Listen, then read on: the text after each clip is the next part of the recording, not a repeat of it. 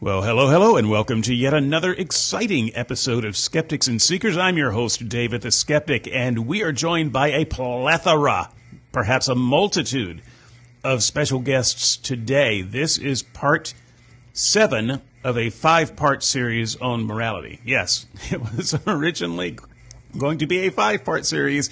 It developed a life of its own and now it's a seven part series. I am taking control of this thing again, and this is going to be the last one. I swear it.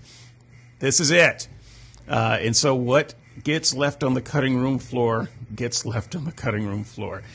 After this show, I plan to take off for about a month because I am sick of podcasting right now. I am sick of it. This is my off season. My off season, people. Anyway, uh, part seven. This is the finale. It's going to be great. Uh, and so I will introduce uh, our guests as we go. I am just going to kick this thing off with my good friend and special guest, Randal Rauser. Randal, how you doing? I'm doing great, David. How are you doing? I mean, apart from being exhausted and burnt out. Uh, exhausted and burnt out is right. I don't know if you ever get exhausted and burnt out. You write a lot of books, Randal. Do you ever finish a book and say, "This is it for me. I'm done"? I said that three years ago, and then I uh, ended up writing another one. But that was the so I'll never say never from now on. Got it. Who knows? so, yeah, uh, guys, uh, I love this stuff. Uh, I know that Randal loves what he does, but uh, we get tired. so, um, I'm looking forward to this show. I hope it's going to be great. Randal, thank you for helping me close out uh, this series on morality. Uh, you've got a very interesting uh, book, speaking of books, uh, that's out right now. Uh, I have seen it with my own eyes. I am about halfway through reading it. It's very interesting. Tell us what it is. It is called Conversations with My Inner Atheist, and it is an exploration of the kinds of questions that keep Christians up at night. And so, in particular, myself, questions that I've wrestled with. So I have an interior, interior monologue with myself, and I put it into a book. So this is a, a very provocative title. What what made you uh, create a title like that? Because I like to be provocative. because I think I grew up in a tradition where you're not supposed to have an inner atheist, where you're supposed to have all of your convictions worked out. You're supposed to be certain of everything. You've got all your theological ducks in a row. And the older I've gotten, the more I realize there are certain issues that are very complicated and it is very natural and indeed healthy to be thinking through, wrestling with, and questioning those topics. And so, over the last 30 years or so, I've come to terms with having an inner atheist. In fact, rather than learning to live with my inner atheist, I would say that she has spurned me on to a deeper faith, but also one that's a, a little bit more modest and chastened in some respects. Okay, fantastic. Uh, look, it's a it's an enjoyable read. I uh, I like the uh, mechanism that you've used, and so it's it's very uh, readable. It's very approachable. Uh, one of the things I like about uh, your books, Randal, is even though you are uh, a theological professor, you uh, write in in a way that's very approachable for the average person. And so I don't feel like I've got to consult a stack of a stack of Bible dictionaries before I read one of your books. You, you know, it, it's always this important thing. Can you take some complicated or sophisticated ideas, but can you make them accessible to a wider audience? And if you can't, you sometimes have to question how well you understand those ideas because I think that is the best example of a mastery of a concept is if you can break it down into its more basic parts and then make it accessible to other people. Yeah, and I you don't dumb it down. So you don't please don't take um, mistake what I'm saying. There's nothing dumbed down about Randal's writing. It's just uh, approachable, and the, the concepts are uh, up there. You know, they're fairly high concepts, but he says it in a way that you know I think any any average eighth grader could follow uh, what he's saying. And so I I've read a lot of books by a lot of uh, really smart people, and they, they show you just how smart they are when they when they write, and you scratch your head thinking, "What what was that?" and you never you never have to reread one of Randal's paragraphs saying, "Well, what did he say?" so, I uh, I just want to uh, say thank you for that style. I appreciate it, and it makes it um, uh, more pleasurable uh, for me to read. So, Randal, we've been we've been talking morality uh, lately. I know that you haven't uh, been a part of this discussion, but uh, before I let you go, and by by the way, people, it's not he's not getting away that easy. We're going to open season three with uh, Randal uh, Rauser in a uh, full discussion on his book. I just want a chance to rest up a bit, read it a couple of times, and to get my bearings because it is a, a, a very interesting book. And so we're gonna we're gonna deep dive into that. Uh, but I want to bring you into this morality uh, conversation before I let you go, Randal. Uh, and so the thing that I think uh, our six parts before this one has missed, uh, there are a couple of things actually, but the thing I want to throw at you is applied morality. so the, applied ethics. I'm not interested so much in the the moral theories. They don't really mean anything to me unless uh, you can apply them and come up with uh, some kind of moral solution to a moral con- conundrum that you're facing. And so I'm just going to ask everybody who uh, shows up today uh, how they would deal with this particular situation. And I, I didn't want to make it too difficult. I wanted to make it something uh, easy and approachable and also something that I face uh, every day of my life that I leave the house. Because I live in uh, New Jersey, I'm I'm in New York, um, uh, you know, two or three times a week, and so this is the situation that I want to give you, uh, Randall. So uh, you get off the uh, commuter train uh, in Central Station, and I'm sorry, Central at um, Penn Station, and you come up from the the tunnel, and you go outside in your own um, your own seventh, and um, 30, 32nd. And uh, before you can reach 32nd, before you can get to the corner, uh, there is at least one person asking you for money. Uh, and, and it, they're there every day. Um, and you'll probably pass uh, two or three uh, before you get to your destination, whatever your destination is. Do you give them money, which is A? Uh, B, because you take this route every day, because you're going to work, do you give them money every day? Uh, C uh, because you go there and come home? Do you give them money every day, every time you pass them? Uh, and then the last part of that is, well, how much money do you give them? D- is there anything in your moral system that helps you answer that question? Uh, and if so, I just I just want us to show our work a little bit. What is it about your moral theory that gets you to an answer to that question? And I'm curious what your answer is. Yeah, can I just ask how long do I have? Two minutes, three minutes, or what? Oh, about 35 seconds. Uh, you can have as long as you want, Randal. All right.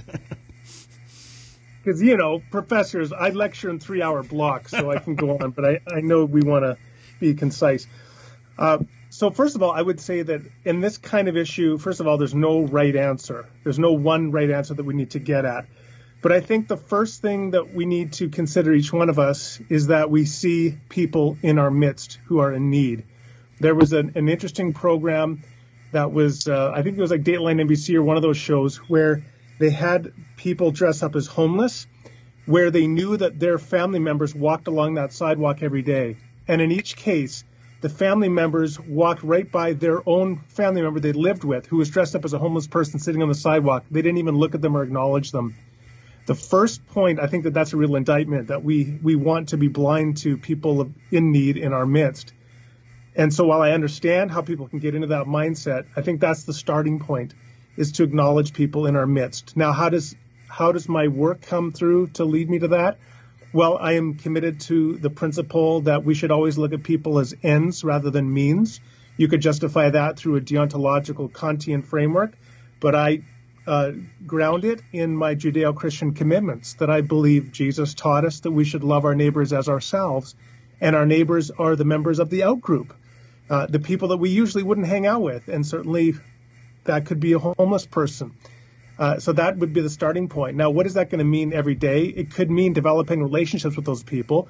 I don't think it gives a simple response of giving them money for the clear reasons that have been established that that can often perpetuate cycles of abuse, but it could mean taking the time maybe once a month, once a week to have a coffee with them, maybe to buy them a meal. And in the other days, just to say hello and get to know them and treat them as ends rather than means.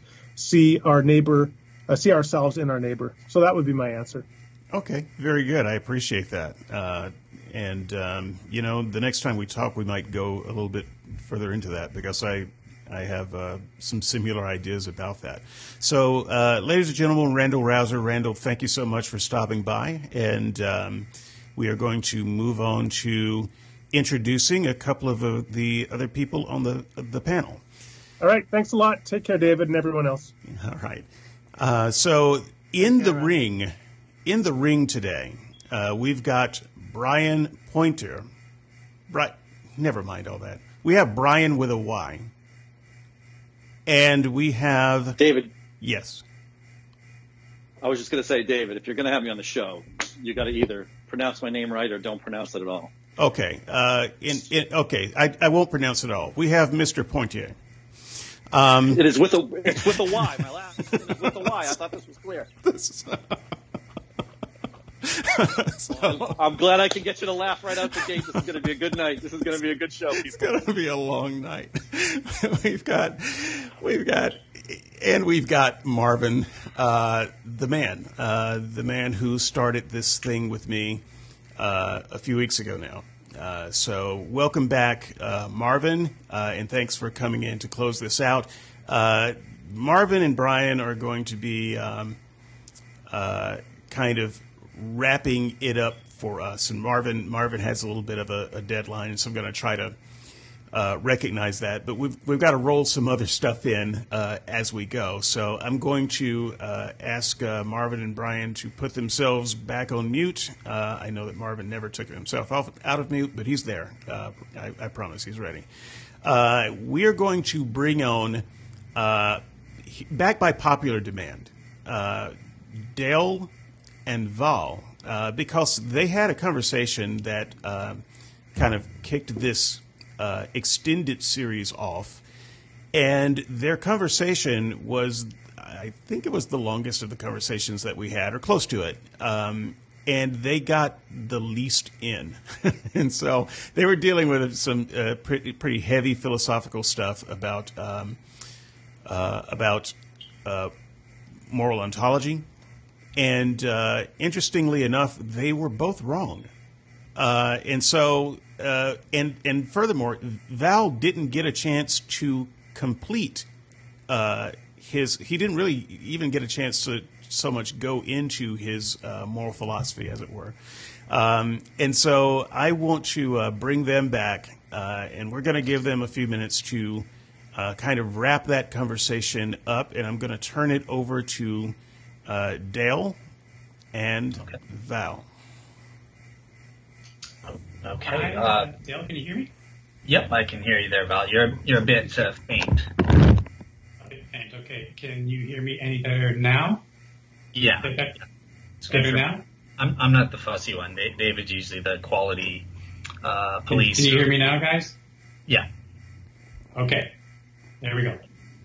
All right. Cool. Uh, so so yeah. So um, believe it or not, uh, I was telling Val and, and David behind the scenes uh, that I'm kind of oversaturated with doing the, the moral shows, but um, because David Russell wanted to do the, the Christian follow up show, I, I figured, well, if I'm if I'm doing the work to research and prep for that show, then I'm gonna reach out to Val and, and do him the favor because I know that you sort of you were sort of bummed that you didn't get to express okay, well, hey, I'm a desire utilitarian. Let me express my view and uh, maybe quickly have Dale kind of give some probing questions and that sort of thing. So yeah, I, I reached out and Val was kind enough to say, yeah, let's let's do it. So uh, round 2 mm-hmm. um, but yeah, I'll, I'll turn it. I guess the first thing to do is I can turn it to you and why don't you give the audience what what is Val's view of, of normative ethical theory? What is this desire utilitarianism that you were mentioning? Oh boy. Okay.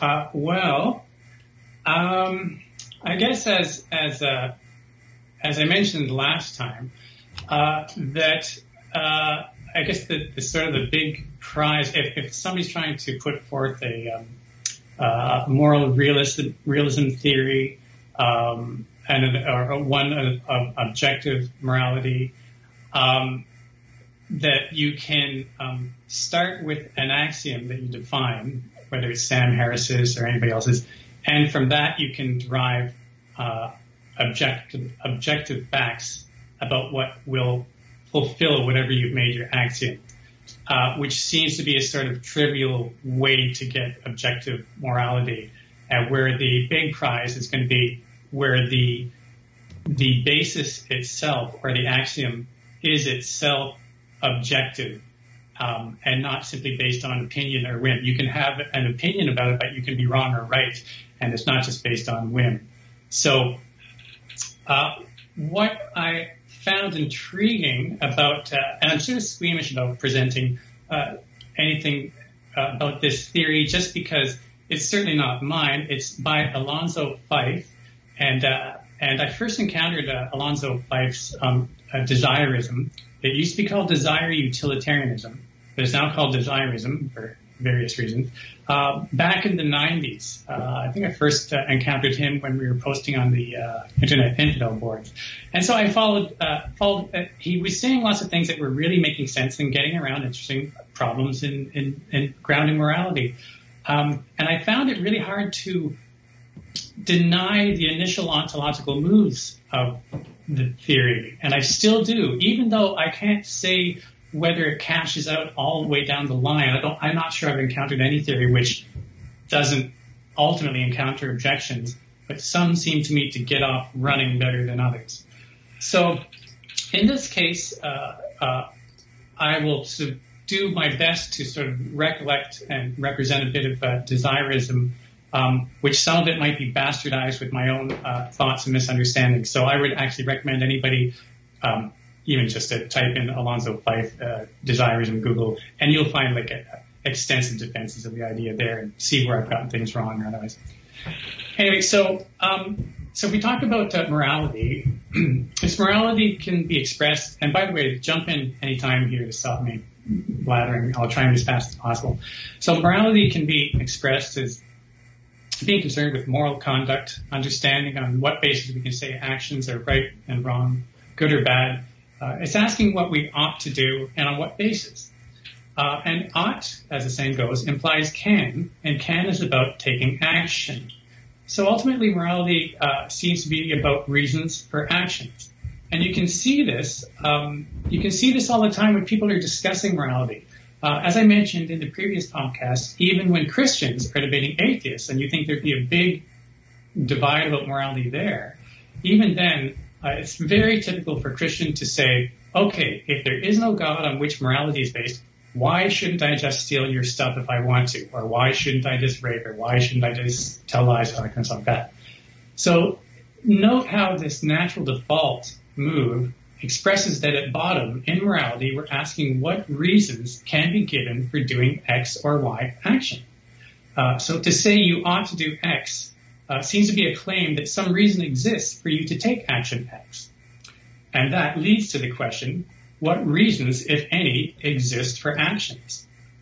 So uh, I gave the example on the last uh, podcast about um, purpose and how purpose arises and how uh, once again, even if you've got a divide between Christians and, say, naturalists, um, even Christians will say that for the universe to have had purpose, um, it would take um, a cause that was an agent, and that agent must have uh, the, the, the, purpose will arise from desires and beliefs, uh, rational faculties to derive implications from the combination of desires and beliefs to form an intentional action and hence that action has purpose. So, you know, God would have wanted to create the universe uh, or wanted to create mankind, uh, had the belief that doing X would create mankind, for instance, speaking the universe into into existence, and therefore uh, his rationality derives the implication this is the action he ought to take or should take.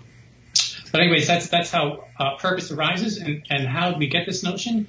Well, we get it from human humans uh, because that's how we see purposeful action arise in humans. Uh, it helps us understand, explain, and predict our own actions. So if I'm given a choice on a menu for a meat-based dish or a vegetable-based dish at a restaurant, I choose the vegetable dish. You can ask for what reasons. You can ask the reasons for my action. The reason might be I have the desire to eat healthy foods. I believe that the vegetable dish is a healthy food choice, and my faculty of reason and logic draws the inference between my desire and belief that choosing the vegetable dish will be such as to fulfill my desire to eat healthy, which justifies my intentional action to order the veggie dish. So my desires combined with my beliefs are the proximate causes of my intentional action. Um, this not, not only explains action, it shows how prescription basically naturally arises, as well as predicting my future actions. Um, so, what are desires? Um, desires and beliefs can be, if you if you look at the nature of desires and beliefs, um, they can be understood as being propositional attitudes. And propositions are the meaning content, content of sentences. So, for instance, my house is blue, and in Spanish, mi casa es azul, uh, use different words, but they express the same meaning content, the same proposition. So, back to beliefs and desires as propositional attitudes. So, for instance, if I have the belief that my house is blue, then I have the mental attitude that the proposition, my house is blue, is true. If I have the desire that my house is blue, I have the mental attitude that the proposition, my house is blue, is to be made or kept true. That is, if my house is white, my mental attitude is that it is to be made blue, say by painting it blue. So that will uh, invoke my action to paint it blue. If it's already blue, then I have the mental attitude that it's to be kept blue, and I have reason to take any action to resist somebody painting it, say, white. So my my desire, uh, if it's still blue, my desire is currently satisfied. So uh, I'm going to try and skip some stuff here so I can go faster.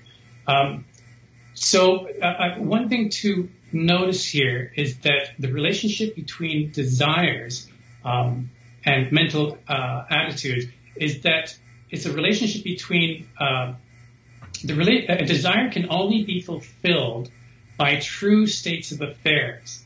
Um, because a desire being the mental attitude that a certain proposition is true, uh, the desire can only be fulfilled if that proposition is true.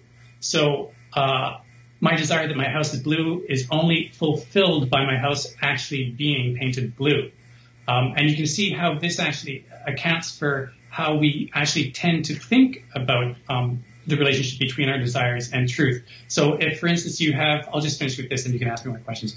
Uh, so for instance, if you have a scenario of uh, you want to give to a charity, there is a specific uh, uh, there's a specific family, say, that are uh, starving, uh, say, someplace in Africa, and you want to help that family. You're giving uh, charity, and the idea is that you send the money to that family. It helps them, and they send letters back saying how they're doing based on your the money you're sending back.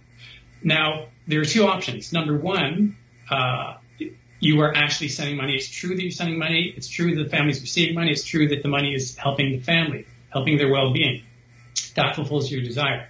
There's another option. It's a scam. You're sending money, but you're sending it to scammers who are keeping it from the family, and the scammers are writing the letters back to you saying, uh, as if they were from the family, uh, tricking you into thinking that the family's saying, "Oh, thank you so much, and, and we're doing better." Um, both of those result in the same mental state of being sort of satisfied, thinking your desire is fulfilled.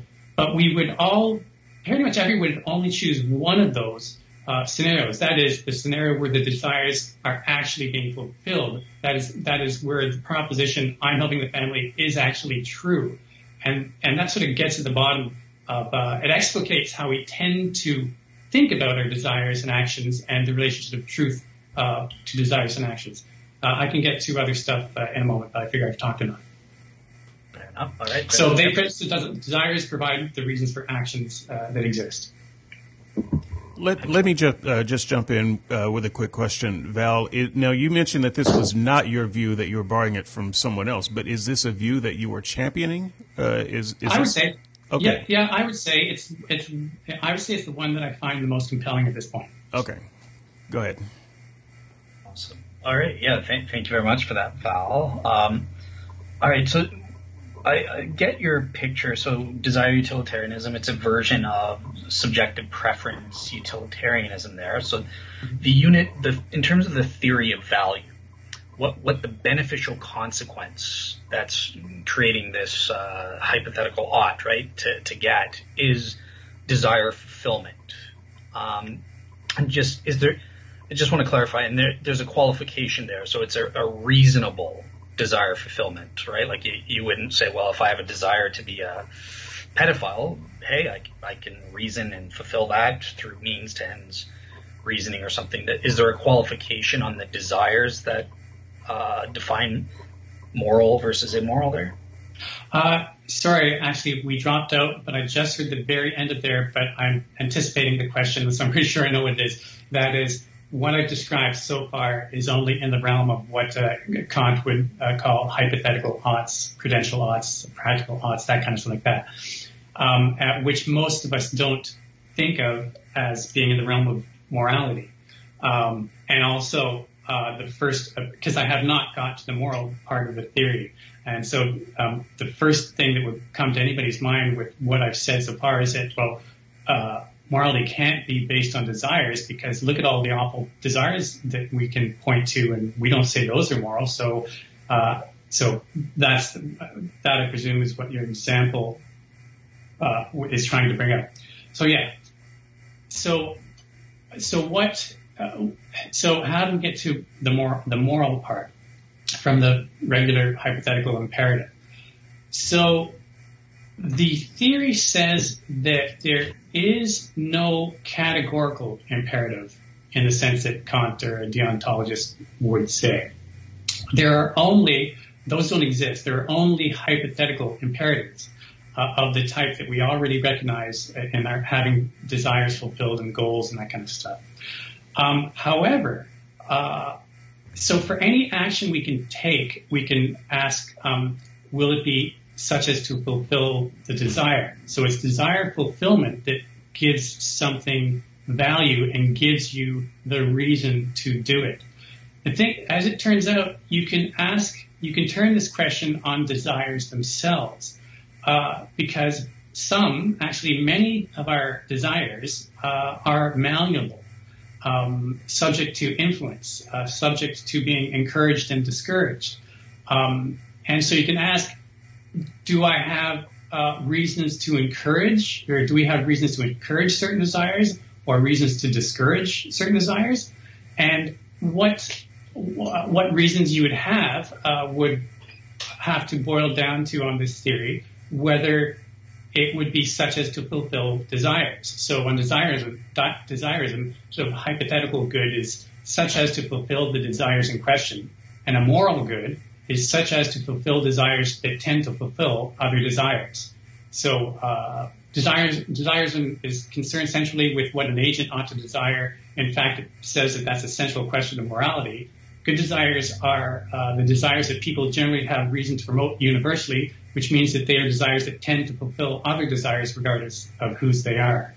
Um, and uh, our tools for promoting or discouraging desires uh, are things like praise, condemnation, reward, and punishment for, for influencing those desires. So, uh, yeah, if you, if, if you, ask which desires we have reasons to uh, promote or, or discourage, uh, you would look to our other desires and uh, see which ones tend to be desire fulfilling and desire thwarting. So I can give an example of that if we if we just use it a practical example of uh, rape.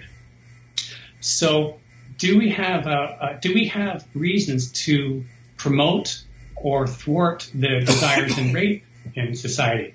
Well, rape is inherently a desire thwarting desire. Uh, sort of built into it, as it were, because to rape somebody is basically to rape somebody against their desire, uh, and they, they wish not to be uh, to have sex with you. So you can ask the question this way: If there were no desire to rape, would uh, society have reasons to invent it and encourage it. Um, and you can think of it this way. What if you had a knob which turned up the desire to the prevalence and the strength of the desire to rape in a society?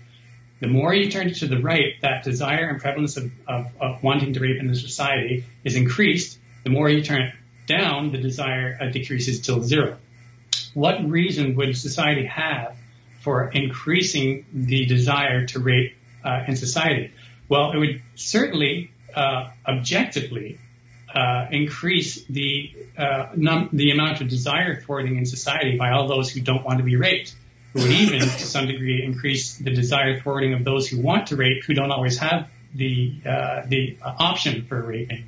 uh, or can't rape. So the more you increase the knob of, of desire rape in society, the more desire thwarting there is, hence a bad uh, desire. Uh, so you have more and stronger reasons to decrease the knob where desire thwarting uh, would decrease. Uh, a desire that you would have uh, reasons to promote as a good desire would be a desire fulfilling desire in its place. So, for instance, the desire that sex be consensual. Uh, you might put some other addendums in there as far as how a society might think it best, but but to the degree you turn. Sorry, we just uh, lost Val a little bit there. Uh, Dale, go ahead and start filling in the. Increasing the desire that sex ought to be consensual. So if you just look at how those will work out, you'll see that some are objectively desire fulfilling desires, some are objective, objectively uh, desire thwarting desires. Okay, I'm, okay. I'm just going to step in. Uh, you guys, um, you've uh, technically got about uh, six minutes left. all right, so I'm gonna, okay, great. So, so just to summarize quick, because I've got questions that I want to get to Val that I prepared, and I didn't know his view in advance. But yes, so Val, from what I understand, Val, his unit of utility this beneficial consequence that distinguishes things is desire is fulfill, fulfilling your desires but there's a qualification there there you you have to fulfill desires that uh, enable other desire fulfillment whereas if you fulfill a desire that will inhibit you from fulfilling your other desires that's bad that that's my understanding of what val said there um, okay so I, am gonna have to skip that you, uh, okay, just just quickly, Val, are, are you? Would you say you're a com? I've got six minutes. You're a combination relativist. Well, let, let so, me let me just step in. Real, know, the, let me step in real I quick. I kind of differentiated between a formal moral principle and a material moral principle. So that the desire fulfillment, that's the relative part. Let me let me step in just real quick. If uh, so, you will get some more time right now. But if you guys want to wait around until after the show is over, I will let you continue to complete this, and I will shoehorn uh, that part in so that it it doesn't seem like there was a break in it at all. It's just that uh, I've got to respect uh, Marvin's uh, a hard stop time, and so I want to make sure that he has uh, uh, some time. Okay, and when so, does when yeah, would Marvin yeah. finish? Marvin gave us two hours, and so he and Brian are going to get about an hour, and so um, before he has to go. So if if you guys want to uh, hang out and then finish your conversation after that, you can. But I will let you go for a little bit longer now. I'll leave it to you, Dale. What do you want? Okay. Um, all right. Yeah. So okay, I'll, I'll just ask these. Um, so so these are sort of general ob- objections um, to utilitarianism, and I can apply to yours. So there's this in philosophy. There's what's called the no rest objection, right? Because you're basing it on these. Our, our moral judgments are solely based on these long-term judgments. You know, how how is my fulfillment of this desire going to impact on all my future desires? But pre- presumably, you mean long-term, right? It's it's not just over five five minutes. Uh, it's over their whole life, like all of my desires in total. Um, so that there's this objection that philosophers give there's no rest. You're, you're constantly, it, it's practically impossible unless you're omniscient to, to enact this kind of morality. Um, so that's, that's one objection there. Um, and I'll give, I'll give the, the three objections and then you can respond to all at once and we'll be done. Um, there's, there's also the thing with utilitarianism where it makes, uh, seemingly trivial, uh, tasks like, okay, well, what, what breakfast should I desire to eat today or something like that, this or that. And you've got to make these long term calculations and it, it makes everything, even trivial decisions like what do I eat frosted flakes or shreddies for breakfast today, a moral decision when that's not moral. Um, and then the third objection is with regard to David's interesting question to Randal Rauser. Super, super I can't say this, super, supererogatory actions. So going above and beyond. It, I'm not morally obligated to, to donate to a, a, homeless person. It's good if I do it, but under utilitarianism in general, it almost makes it a moral obligation. I have to donate, and not only that, how how much do I have to donate? Should I give, you know? So these are kind of three general objections to utilitarianism, and I'll give the rest of the time to you before we go to Matt, uh, Marvin, and Brian. Brian. Okay, so I uh, have to think of how uh, uh, how I would answer those uh, objections. So the the no rest problem doesn't seem to be a particular problem uh, for this versus like deontological or, or virtue ethicists or anything else. It's, a, it's, the same kind of thing. It's all going to be based on practicality. I mean, every every system um, has to be pragmatic as well. And so, um, so when it comes to uh, what to eat for breakfast, the no resting, um, that is a pragmatic uh, instance, which is a, which I have no reason to promote the desire. Say I want to have uh, Count Chocula for breakfast. Uh, that's what I desire. Do I have reasons to promote that desire? Uh, do we all have general reasons to promote that desire? Is that like a universalizable desire?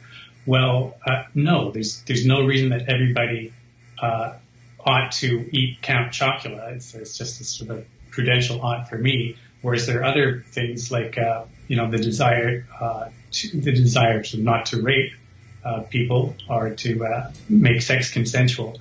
Um, it, ones that we all have reasons to uh, sort of universal, universalize. So um, I don't see any actual problem there.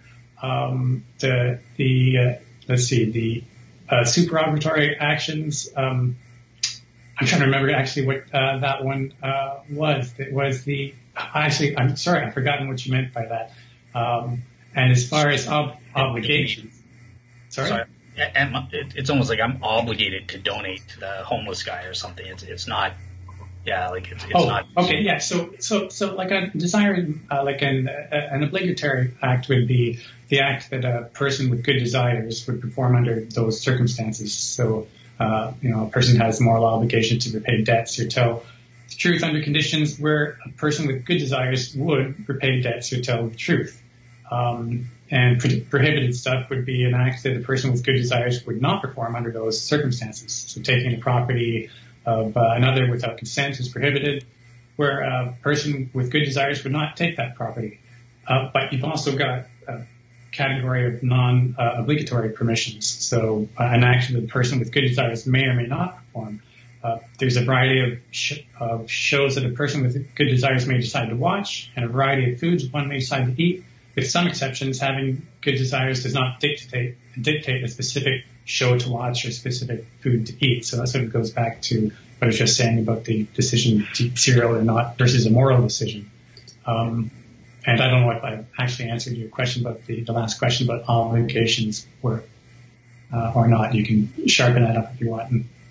Fair enough. Yeah, no, yeah, thank you. I, I just wanted to sort of probe you a bit on that. Mm. Uh, I know where this is Marvin and Brian's show, so I'm, I'm going to stop. Yeah. Well, that's that's okay because I'm gonna I'm gonna jump in right now and um, ask you both to just take a minute to answer the question I asked uh, Randal. Everyone gets to answer that, uh, and so since I asked a Christian last, uh, Val, uh, desirism, uh, the person begging for money. how do you get from point A to point B? Show your work. What do you do? well, the thing is, that's I mean, even as Randal pointed out to begin with. That's not a, um, a simple question necessarily for any theory because life, especially a theory that's a, a moral realism theory, because life is messy. And if morality is based on real facts, you can expect a lot of messiness, and you can't expect in every situation that you can just uh, give a simple A to B answer. Got it. And Understand so, that it's hard. What do you do? Uh, well, all I can say is that I, it seems to me that uh, the desire to uh, help others in need, um, to the extent that, uh, uh, to the extent that we is practical, uh, and it seems to be a desire that would be a good desire to promote. It tends to be desire fulfilling.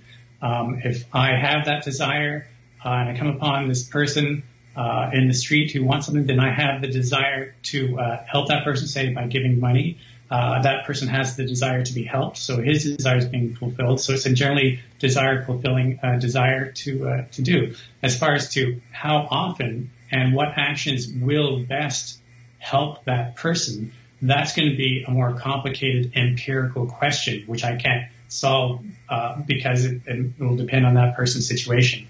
But as a general principle, I think that the desire to uh, help others uh, to the extent possible is a desire fulfilling desire. So okay. that makes sense to me. Thank, thank you for that, uh, Val. Don't go anywhere. Just put yourself on mute. It could be that uh, you know if you guys have time to stick around, Brian and um, uh, Marvin might want to have access to your minds. Uh, and since it's uh, it's really their show, uh, I want them to have access to whoever's there. If they have some sharp questions for you, I hope that you'll be available to answer them. Hey, Dale, um, before you answer that question, I want to see if I can't answer uh, a couple of yours for me. Uh, so one of the reasons for this harsh time limit is because I also had to make a, a little bit of space for this. I didn't want you to think that I uh, was ignoring your various missives. Uh, oh, on the sleeping. yes, yeah. yes. So, cool. Uh, so one of your questions uh, for me was, you know, since I think that slavery is wrong in every possible universe and every possible circumstance, and so that's what I base uh, partly, you know, God being a moral monster, because you know whether I call it morality or evil, he did something that's wrong in every possible universe. So your first question is, do I still think that? And the answer is yes, I do. Uh, the second question is, well, isn't that an uh, an instance of a uh, an objective morals? And I would just say no. You uh, you and many Christians continue to misunderstand uh, and misapply this. Um, universal agreement does not equal objective morality.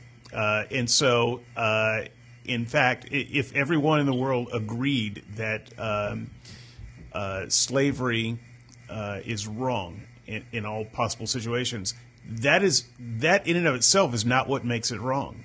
Uh, to me, and so, it, and it certainly doesn't make it objective. I'm glad that everyone agrees because there's one less negotiation I have to go through.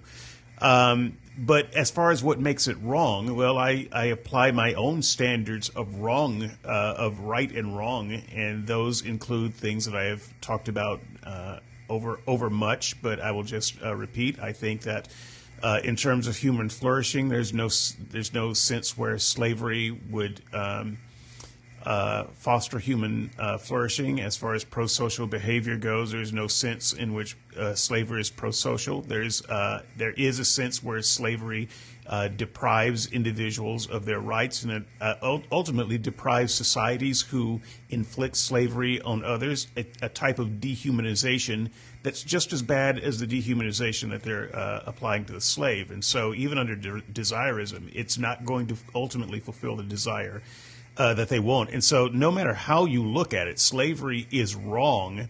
It doesn't need to be objectively wrong in the sense that you mean to be always wrong. And just because people universally agree uh, that it's wrong doesn't mean that it's objectively uh, wrong. And so, I hope that that uh, addresses your question. Did you want to follow up on that? Yes, very quickly. again, I'm so sorry to Brian and, and Marvin. This is your guys' show, so very quickly, no, it didn't answer my question at all because couldn't care less about. When I say universalizable, I mean it's exceptionless. And I, am interested in logical necessity. Couldn't care less about objectivity or whatever. Um, so I, I'm trying to get you to say that it's logically necessary. You seem to have admitted it. There are no exceptions. It, it's true in every possible. The proposition slavery is wrong is true in every single possible world, you say yes. That I, I disagree with that, but you say yes. So therefore, modal logic says the definition of logically necess- necessity is it's true in every single logically possible world. It, it's exceptionless. And if you're giving that to me, then uh, amazing. I've, I've got you on that. And then it's just a, a, an easy, trivial matter to say, well, a necessary being would be required to ground necessary truths. Okay, so I don't I don't think that that is the case. Uh, I'm not going to argue with that over long because I do want to hand the mic uh, over to Marvin. Uh, but uh, first of all, when you talk about logically necessary, necessary for what? And so I I believe that there has to be some kind of uh, goal uh, that you're going toward. And so it's not logically necessary for any number of things. So you have to say, well, logically necessary for what? I'm not sure what you mean by that. Just because it is true in every conceivable world that I can think of anyway. By the way, uh, true in every conceivable world that I can think of doesn't mean that it's true in every conceivable world. You might actually be able to think of a, a world where it's uh, you know, where it would be different. I don't know. Maybe you could convince me of that, but I don't know what it is, and I've I've w- tried to work that out in my mind. Uh, but that doesn't, to me, entail that it is logically necessary for anything. So if you say, well, um, it's it's logically necessary for human well-being. Well, I guess I guess that might be true as long as we're uh, going for a goal of human well-being. Uh, but you know, as a Christian, I would think that you would say, well, it's logically necessary to please God and for as many uh, souls to get to heaven as possible. Well, that's not a goal that I care about. Uh, and so, necessary for what would be one of the questions that I would ask when you're talking about logically necessary. Um, I don't. I so I I don't actually accept the formulation that you're trying to impose on me there. Gotcha. Okay, cool. Yeah, no, I, I see potential here, so I'll, I'll I'll leave it at that. But you you have the mis- same misunderstanding that Dan, the Bible nerd, had about necessary, meaning it's needed for something. That that's not what I'm talking about. So I, I see potentially progress behind the scenes if you want to discuss that with me privately. Well, I'm sure this is not the last time we have uh, a chat about this on a mic. Okay, cool. You've, Yeah. you've got a show. I'll have another season. We'll uh, we'll have a go at it. But uh, thanks a lot, and I will ask you to. Uh, again, if you're going to stick around, just put your mic on uh, mute. Be uh, available for the stars of the show. We've got Andrew Knight waiting in the wings. We're not going to bring him in just yet. I'm going to let him wait a little bit longer. Um, so uh, hang in there, Andrew. I uh, I know you're still there. Um, I'll make it worth your while. I promise. Of course, I never have up to this point, and I've been promising that for years. Um, so, uh, without any further ado, uh, the stars, the stars of the show, uh, Marvin and Mr. Pointier.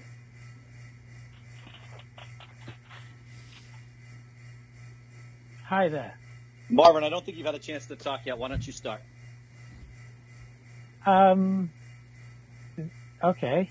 So I think that what um, I will do is answer the question that um, David posed about um, giving money to the homeless person. For me, I think that it's it's very straightforward because I subscribe to divine command theory in combination with virtue ethics. Virtue ethics can be gleaned from Matthew 5 in the Beatitudes, in which Jesus tells us the kind of, uh, argues or gives us advice about the kind of people that we should be. So there, there's a sort of a biblical uh, basis there. But I don't, that's to give you my framework, but I actually don't need to appeal to that. I just appeal to virtue ethics. And the idea of virtue ethics is that there is a kind of person that we should, uh, we ought to be. So the combination of what a, a virtue is a prudence. Okay. Another virtue is kindness. So it's a good, it's a pretty straightforward issue to work out if I could afford to give to the uh, homeless person, how often I should give, how much I should give, indeed if I should give, given my si- situation and circumstance. And then kindness is also a virtue. So I can measure prudence against kindness to see if I should give to him, if I want to give to him. So although um, the decisions about what, what, how much, and how often to give are in themselves quite difficult. The system of virtue ethics handles that situation quite, um, quite comfortably, in my opinion.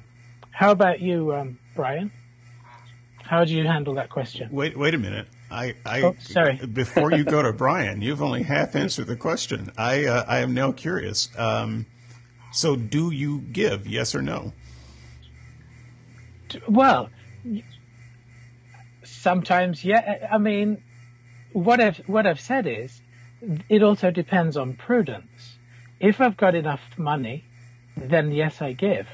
If I haven't got enough money, then I, am not ob- obligated to give. Well, let's say you, you never carry cash, uh, which is the situation with me. You never carry cash, but you know that you're going to be passing by people who want money. So uh, if if you think that uh, you know the virtuous thing is to give, shouldn't you just stop by a cash machine every day uh, or you know every week and have enough cash to give? I mean, that's not really an excuse. Um, I, I'm I'm just I'm trying to see. I, I, I appreciate the answer that you've given so far, but I want you to take it another step and show me uh, how you figure out the rest of it. Let's say you've got enough money; it's not going to break you. You've got more money than a dollar. Um, you've got you know a dollar a day. Uh, let's say you decide that you're only going to give to one of the many homeless people who accost you. Uh, you know, give me a little bit more detail on uh, how to work that out.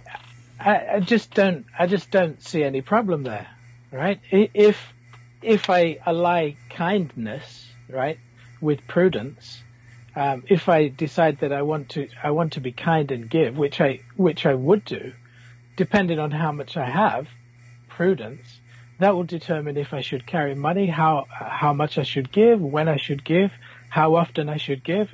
It's pretty straightforward. It's not not a a difficult um, equation.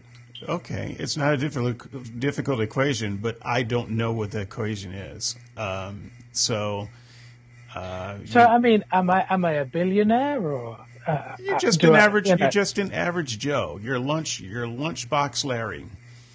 So yeah, I I sh- I personally, I would give because I want to be the I want to be a kind person, right? But how much should I give? Well, that depends on how much I can afford to give, which depends upon other commitments. That's it. Okay, fine. You make three hundred thousand dollars, uh, three hundred thousand pounds. What do you what do you make in Hong Kong? Is it? Uh, Hong Kong dollars. Three billion yen. Uh, you know what? Whatever Hong the. Kong dollars. Okay, I don't know what the I don't know what the calculation is there. You you make you make uh, a lot. You make plenty. Uh, so do you you know do you buy a homeless person a house at that point, or do you still give them a buck? I mean, I'm I'm not sure well, that I, having a. I, I mean, can, yeah, I'm not sure having out. enough money and having a lot of money makes a real difference in how much you give a, a, a beggar when he asks you for a dollar. I don't, I don't, but Look, I don't want to. I don't well, want to belabor the issue. Yeah, I just, I'm just trying to get past the idea that this is an easy equation that you can figure out because I haven't figured it out in years, and I've been trying. What I've said, yeah, what I've said is, is that virtue ethics handles it easily. Okay? okay, it's the virtue ethics that handles it easily. Okay. Now, if you're asking me for personal particulars like that, and you've just said that I'm a, I'm a rich person, well, then prudence still has a part to play because it depends on the expendable income that I've left with. And it also depends on other uh, things that are going on in my life at the time. Let me give you an example. Okay. I knew I knew um, an atheist fellow here in Hong Kong, and um, what he did was um, took uh, couple, he managed to take a couple of orphans from Thailand and give them a very good life and an education in Hong Kong. Right? So he was still, he was, he was still being, um, he, he was still being kind, but I mean, that, that act of kindness of giving the person in Hong Kong a, a dollar a day on the street is also balanced against the other other acts of kindness that are going on in his life. So again, virtue ethics is talking about the kind of person that one wants to be. And you, you balance that across that person's life. Okay. Look, I, I, hope that's I hope that's kind of capturing the essence of what I'm, sure. I'm trying to say. It, it's it's about the kind of person that you want to be. It, it's it's you, fair, yeah. it's fair enough. Um, I, and I'm going to give you the chance, Marvin, uh, before this is over, to hit me with a uh, similar question. Uh, it wouldn't be fair for me to ask the question that I came up with to answer the question that I came up with. That's that's pretty easy. That's that's cheating. So I will let you uh, hit me with any type of um, moral conundrum that you won't, and I will do my best to show my work. Brian, before I uh, let you uh, at Marvin, I need you to show your work. Sure. Yes, I give them money. That's not good enough. I need you to show more Well, work. see, so I can't make you happy no matter what. The people No. that gave you long-winded preambles got your goat, and now I give you the straight dope, and that's not good either. no. Well, okay. So tell me, do you give him money every time? No, All right. So how often do you give I'm, I'm, money? ha- I'm happy to ex- I'm happy to expound, David. I'm just trying to I'm Sure. play No, a little go- game here. Go ahead. But uh, yeah, no, I. A great question to ask because it, it brings into relief my biggest impression of listening to all the shows in this series, and it's that these upper level, high level philosophical umbrellas for morality are so much less important than boots on the ground doing good things and not doing bad things. Yep. So in the example you gave, if I'm walking down the street and I'm flush with cash, I'm on vacation, nowhere to go, no, no sweat, I give the guy whatever I can get, let go of. If I got my baby in my hands and I'm running to the hospital because they're choking, I don't even think twice about not giving them money. So of course, what matters is the context in which the uh, the thing happens. What are the all the goods that can happen? What are all the bads that can happen? And you have to weigh them in whatever amount of time you have while you're in, in front of this person, and you make the best call that you can. Yeah. So I'm, just going to uh, disappoint uh, the crowd right now and say I'm almost never going to give him money. In the situation that you gave, I'm flush with cash, I'm on vacation. Someone asked me for a dollar. I'm not reaching in my pocket to grab a, a dollar or to, to let them know where my bills are. Uh, that's that's a great way to get your money stolen and your camera and to uh, end up with a knot on your head. No freaking way. so See this. See that. This is why you need a show on morality, David. You're going to learn something. maybe Yeah, I'm, I'm going to learn that you are going to get yourself killed on vacation. Uh, Yeah. So But but again, so I I agree with you 100. percent I don't pull out my wallet and let all of my you know cash flow. here, would you hold my camera right? here while I get my wallet? I do a brisk walk and I give him like a Heisman. I just chuck the dollar as I'm still moving. He can't even see my face. I've got. I know I've got some one here amidst all these twenties. Just hang on. Let me. let, let- let me let me put away my platinum card that anybody can use by just sticking it in a slot. No big deal. Hold this for a second. Hold it for a second while I get out my big bills. so yeah, I mean, um, That re- that reminds me of a Christian friend of mine who was held up in Los Angeles. Uh, they asked the the the um, the guy said to him, "Hey, you got a dollar?" And his uh, response was, "Sorry, I've only got a 20. Yeah, that's the that's the invitation right there, right? Yeah, Whoops. this, you're right. And look, I've had my, um, uh, I've had a person try to steal my um, wallet once. It was, uh, it was almost a mugging. In fact, I don't think it was a wallet at all. I think it was just some bills uh, that I had. They asked for something, and I. Uh, was going to give him something, and he reached and uh, grabbed and tried to grab the whole thing or whatever it was. I, I don't remember exactly. Um, but I managed to hold on to it, and I chased him for a while um, because because I was pissed off. Um, so And this was when you had good, this was when you had good knees, right? yeah, this is when I had gave- knees. right, You right. gave good chase, I gave I gave good chase. Uh, I was uh, look. I'll be honest with you. I, I was going to beat the snot out of him. Uh, I was going to have someone. Honestly, I was going to have someone walking around on the street uh, who has me marked as someone who could be mugged, and now he's been thwarted, and he's going to come back uh, and sneak up on me the next time. No, I was going to beat him senseless.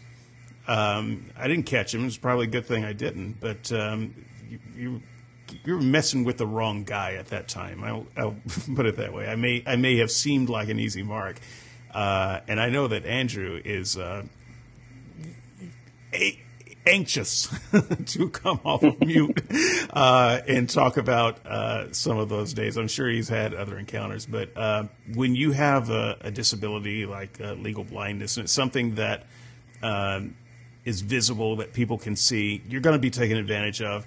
You need to be well trained and you better be uh, ready to fight uh, because flight is not always an option for you. Uh, and if you can't fight, you're a target. Uh, I could fight, and I- would have I would have beat the, beat the person after death. uh, and um, so that day uh, I did not catch him, and he got none of my money, and uh, I have been much smarter uh, about things like that since then. And so, you know, do I? Does that mean that I'm a bad pers- person? My moral calculus works differently, where uh, I would not. I mean, I I encounter three people a day uh, on the trains or the subways who you know have professional uh, begging speeches and you know systems and so forth. I recognize it. I I, I continue reading my newspaper. Um, but that said, uh, I do appreciate the input there. I will be um, uh, asking uh, others, anyone else who appears on the show, the same question. And with that said, uh, Marvin and uh, Brian, uh, please take it away. Go ahead, Brian, because I'm not actually that sure what um, we're, you know, what what the format is. So um, the format is we've had six shows so far. You've heard uh, a lot of them Yeah. uh, discuss um, challenge, and uh, if you want to uh, either bring uh, myself or uh, Val or Dale or Andrew on Okay. to uh, Okay. to uh, question, uh, then you can do that. so it's, in a sense, it's a summary and uh, clarification, questions, that kind of thing. Yes. Okay, great. Yeah, so let me, so I'm, I'm happy to go first because I kind of I kind of preambled where I wanted to go next with what I was just saying. So, uh, in particular, when I was listening to the Dale and Val show on moral ontology, which I found fascinating, I loved listening to the entirety of it. I was glad to get more today uh, with Val early in the show, but but again, I I couldn't help but come away from that show thinking this this part isn't the important part. You could almost skip this you don't need a you know laminated membership card of the umbrella philosophy of your morality in order to be on the ground doing good things for good people not doing bad things to other people trying your best trying to be a good member of society and not being a jerk. Uh, I just I just found that it was it, it, you could talk about those things for hours and and I don't think you get anywhere without actually getting to the boots on the ground level that I think is more important. And I think David is alluding to while bringing up brass tacks examples and, and requiring actual answers. So I'm curious if you think that uh, that's off base, or you agree somewhat, or what your what your reaction to that is. Oh, good. Um, I, I mean, at the end of the day, I think that uh, the discussion the discussion is about aspects of moral, morality, and I think that you you just have to discuss aspects of morality. Sometimes um, they can sound uh, very abstract uh, because if one has not spent time sort of contemplating uh, morality, it, it's quite an abstract, yet I would say intuitive. Uh, it, it's intuitive that we have it, but abstract when we we kind of analyze it. And I think that the reason that we do try to analyze, analyze it is so that we can understand it better. We can understand what is good, what is not, what we should put into action. I mean, the, the whole kind of project is to know what kind of people we should be. And in order to know what kind of people we should be, we need to do an analysis and try to put those principles that we gain from that analysis into practice. Okay, yeah, I mean, I, I don't have any problem with that. I think that makes a lot of sense, and I think what you said there dovetails with what I was saying, which is the reason you would go to that abstract level is to make you a better moral practicer, to make you a better individual in the world being moral. Mm-hmm. So to the end, so if, if all of this abstract discussion doesn't get me there, if I am, you know, if I can, if I can espouse the perfect moral philosophy, but I'm a drunk and a cheat and a, and a jerk and a, and a, and a fighter, then, you know, I'd rather have someone who's the opposite, which doesn't know a single word that Val and Dale talked about in their call, but was good to people, was kind, you know, fought evil, uh, was a good neighbor. You know, I would take that person any day of the week over the person that had all the high-minded philosophy but didn't put any of it into practice. Mm-hmm. Good. Yeah. All right, I- I- show's over, David. We got it covered. Yeah, I think I think that's uh, I think that's good. Um, you know, intuitively we like morally, you know, good people. I, I can't, um, I, I can't, uh, you know, find any reason to object with that. I mean, that's that's exactly why why Dale and I are trying to outline a system of ethics, is so that people can can attain that system of, of ethics. They can learn from it, and that they can so that they can be the kind of people that we want them to be, and that we want ourselves to be. That's the whole idea. I mean, right. you know, you you could be a I, I don't know who's let, us let's, let's take it that Adolf Hitler was was a genius. I don't know if he was or, or not, right?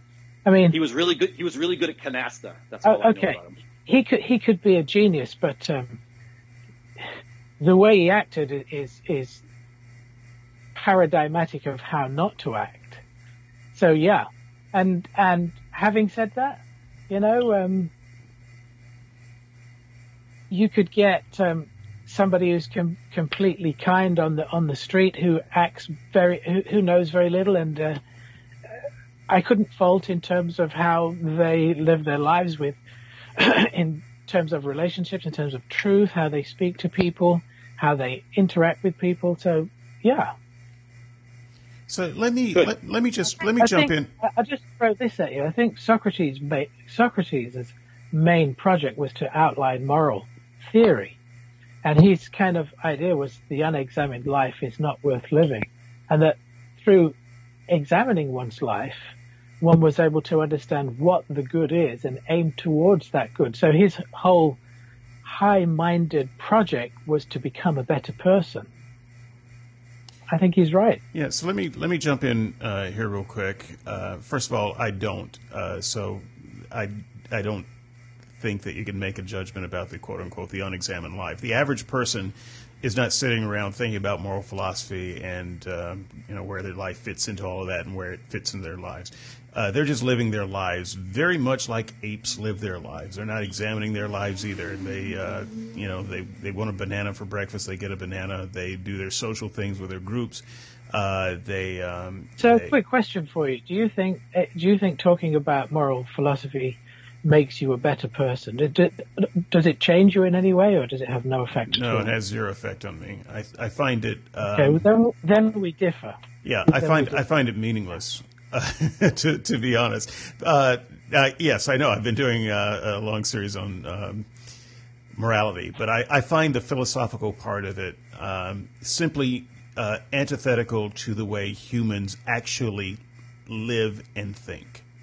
Uh, this mm-hmm. is this is this is not how we human, uh, if you will. And I think that there is a, a class of person, maybe the moral philosopher, who is so high minded that they have simply forgotten uh, what life is for the average person uh, who has to uh, scrape by with a nine to five that they hate uh, and uh, support a, uh, a wife or a husband that they have you know fell out of love with a long time ago, and they're raising their uh, 2.7 kids. Um, and uh, you know that's a chore, and there's never enough money. And th- this person is not spending their day uh, thinking, not even one moment of their day thinking about moral philosophies, and yet they can live a perfectly happy, perfectly fulfilled life. And th- uh, the moral philosopher would say, "Oh no, they can't. Their life isn't worth living." uh, because they haven't no, they examined their they life. Would, they wouldn't. They wouldn't say that. I, I quoted Socrates. I mean, perhaps Socrates would say it, but the average moral philosopher wouldn't say that. In fact, according to that uh, Netflix show that we got from the from the US, The Good Life, the moral philosopher ends up in hell. Did you see that one? The point. The you, point. You, you just you just ruined the the show. I uh, I I haven't I haven't I haven't seen it all Where, yet. Where's the spoiler alert? Come the on, point. Yeah, I, am politically incorrect in that sense. Yeah. Put it. Let, let, so let me let me gear it down, uh, knock it down a, a notch. Moral philosophy is reasoning about right and wrong and how those concepts uh, interact. Okay, so yeah, you get people who get to, to very high abstract, abstract levels. But um, similarly, somebody who's uh, on the street or works in a factory and, and sort of uh, decides what they do to ba- based on their reason, their reason is in a sense doing the same reasoning as the highfalutin moral, uh, uh, moral philosopher. They're just unable to systematize it or perhaps uh, categorize areas of their moral philosophy as well, uh, or as articulately, or as uh, what's the word, using the same conventions that uh, a moral philosopher does. So, I still think that um, when you talk about application, you, still need to have uh, uh, moral knowledge, and then apply that moral knowledge, even if you're giving to the person on the street.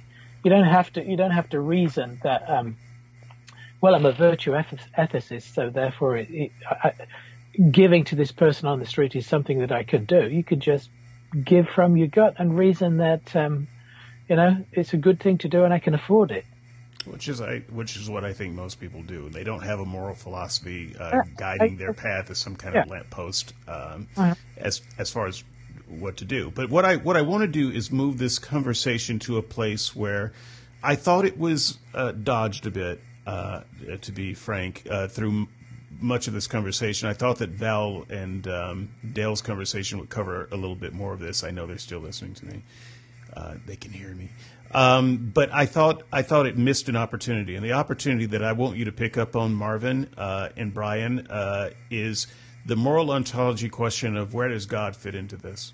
What is um, what what's the real deal here? I, I continue to express uh, almost every day on the board that the Christian and the atheist are not talking about the same thing uh, when they're talking about God. And the Christian, uh, when you get them to define God in some way, or uh, they, uh, sorry, when you get them to define good in some way, it always includes God. The good includes the God. It's the moral nature of God. Uh, as Dale might say, it is numer- uh, God's nature is numerically equal to the good. Uh, when you uh, quiz an atheist on good, uh, their their version of good has nothing to do with God. They are, in fact, talking about different things, and you can catch them at it all the time. And so, I want you, Marvin, to uh, connect the dots for me where does God come into the good? If it if he does not, then let's let's just quit talking about God when we talk about morality. And if he mm-hmm. does, be very clear uh, about your statement of uh, where God fits into your definition of the good. Uh, Marvin, you, then uh, Brian. I'm going to ask uh, Andrew for the first time to come in uh, on this and follow up on your answers while I while I take a break. Thanks, David. I think that um, as a Christian, then I do think the most plausible uh, definition of what good is is that it is rooted in God's essential nature. Now, since what we do know, or what, what Christians believe, is that God is a trinity of persons in perfect unity, perfect love, perfect relationship. Therefore, whatever you, what, that is an exemplar of what good is. And I don't think there's a, any, I don't think there's a better ex- exemplar.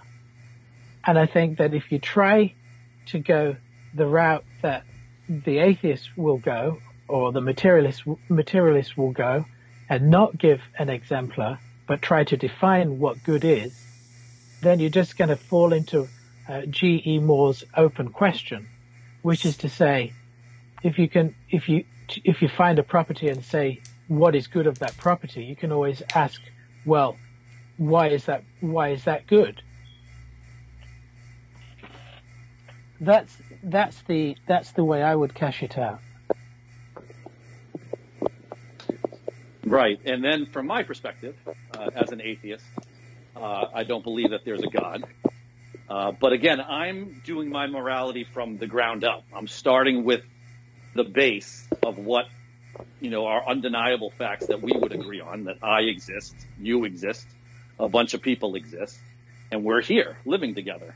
And we need to figure out how to do that successfully. And there are many ways to define successfully, but we can have those discussions and debates and get there together. So to me, doing the, well, you got to have a source for the good, and the source of the good is this God, and it's in his nature. Well, that's just great, but it can't stop there, right? Because now you still need the, okay, so what should I do? And if the good coming out of God's nature is telling me to love my neighbor and to be kind and generous and helpful, well, I can get on board with those things without this God source. I can get on to those things because they promote good outcomes, things that I want, things that other people want, things that we can mutually agree are good for us. I don't need to know anything about the nature of God to get on board with those things. And then conversely, if the because the good is rooted in God's nature, it's telling me I'm supposed to throw rocks at homosexuals. Well, I'm sorry that even if it is in the source of God's nature that that is flowing out good, I'm not picking up any rocks. I'm not throwing any rocks at homosexuals because at that point, my path has just deviated from this source of good. I don't want to be on that source of good path. I want to be on a different path. And it involves not throwing rocks at people because of the type of people they love.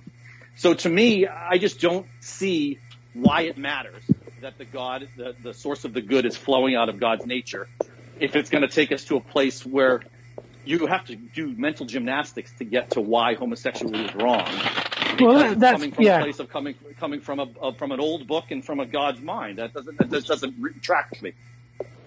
Well, that's really, I, I, I get you, but the question is, well, what is good?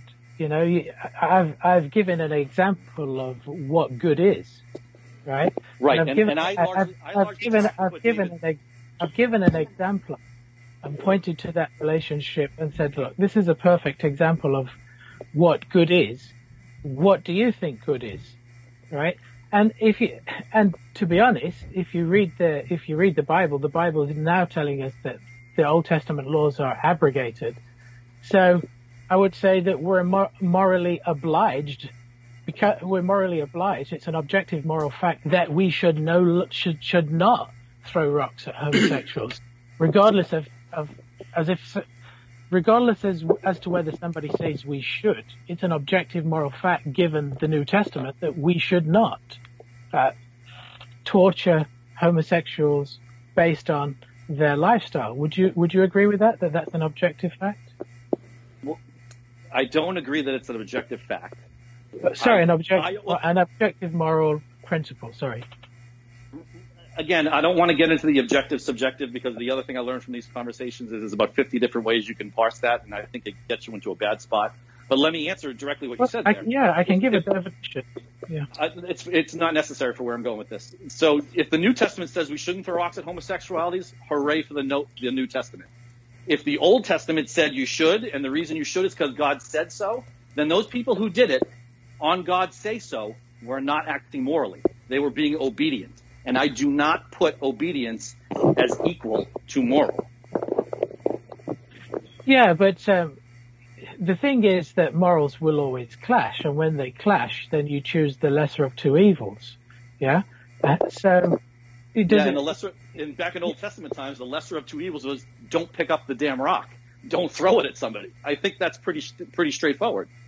Yeah, I mean, uh, I, I, I, you know, I, from my located perspective, all I could say is uh, you shouldn't, um, you shouldn't kill homosexuals based on on who they are. Um, in the Old Testament, there there was reasons for that. I suppose I've not, you know, there are reasons for that. And this is and that's the move that I don't understand. I I wouldn't even dream about trying to say, well, maybe there were some good reasons to throw the rocks at the homosexuals. I, So is I it? would- so I is it? So is it an objective fact then that they were wrong to throw rocks at the uh, homosexuals?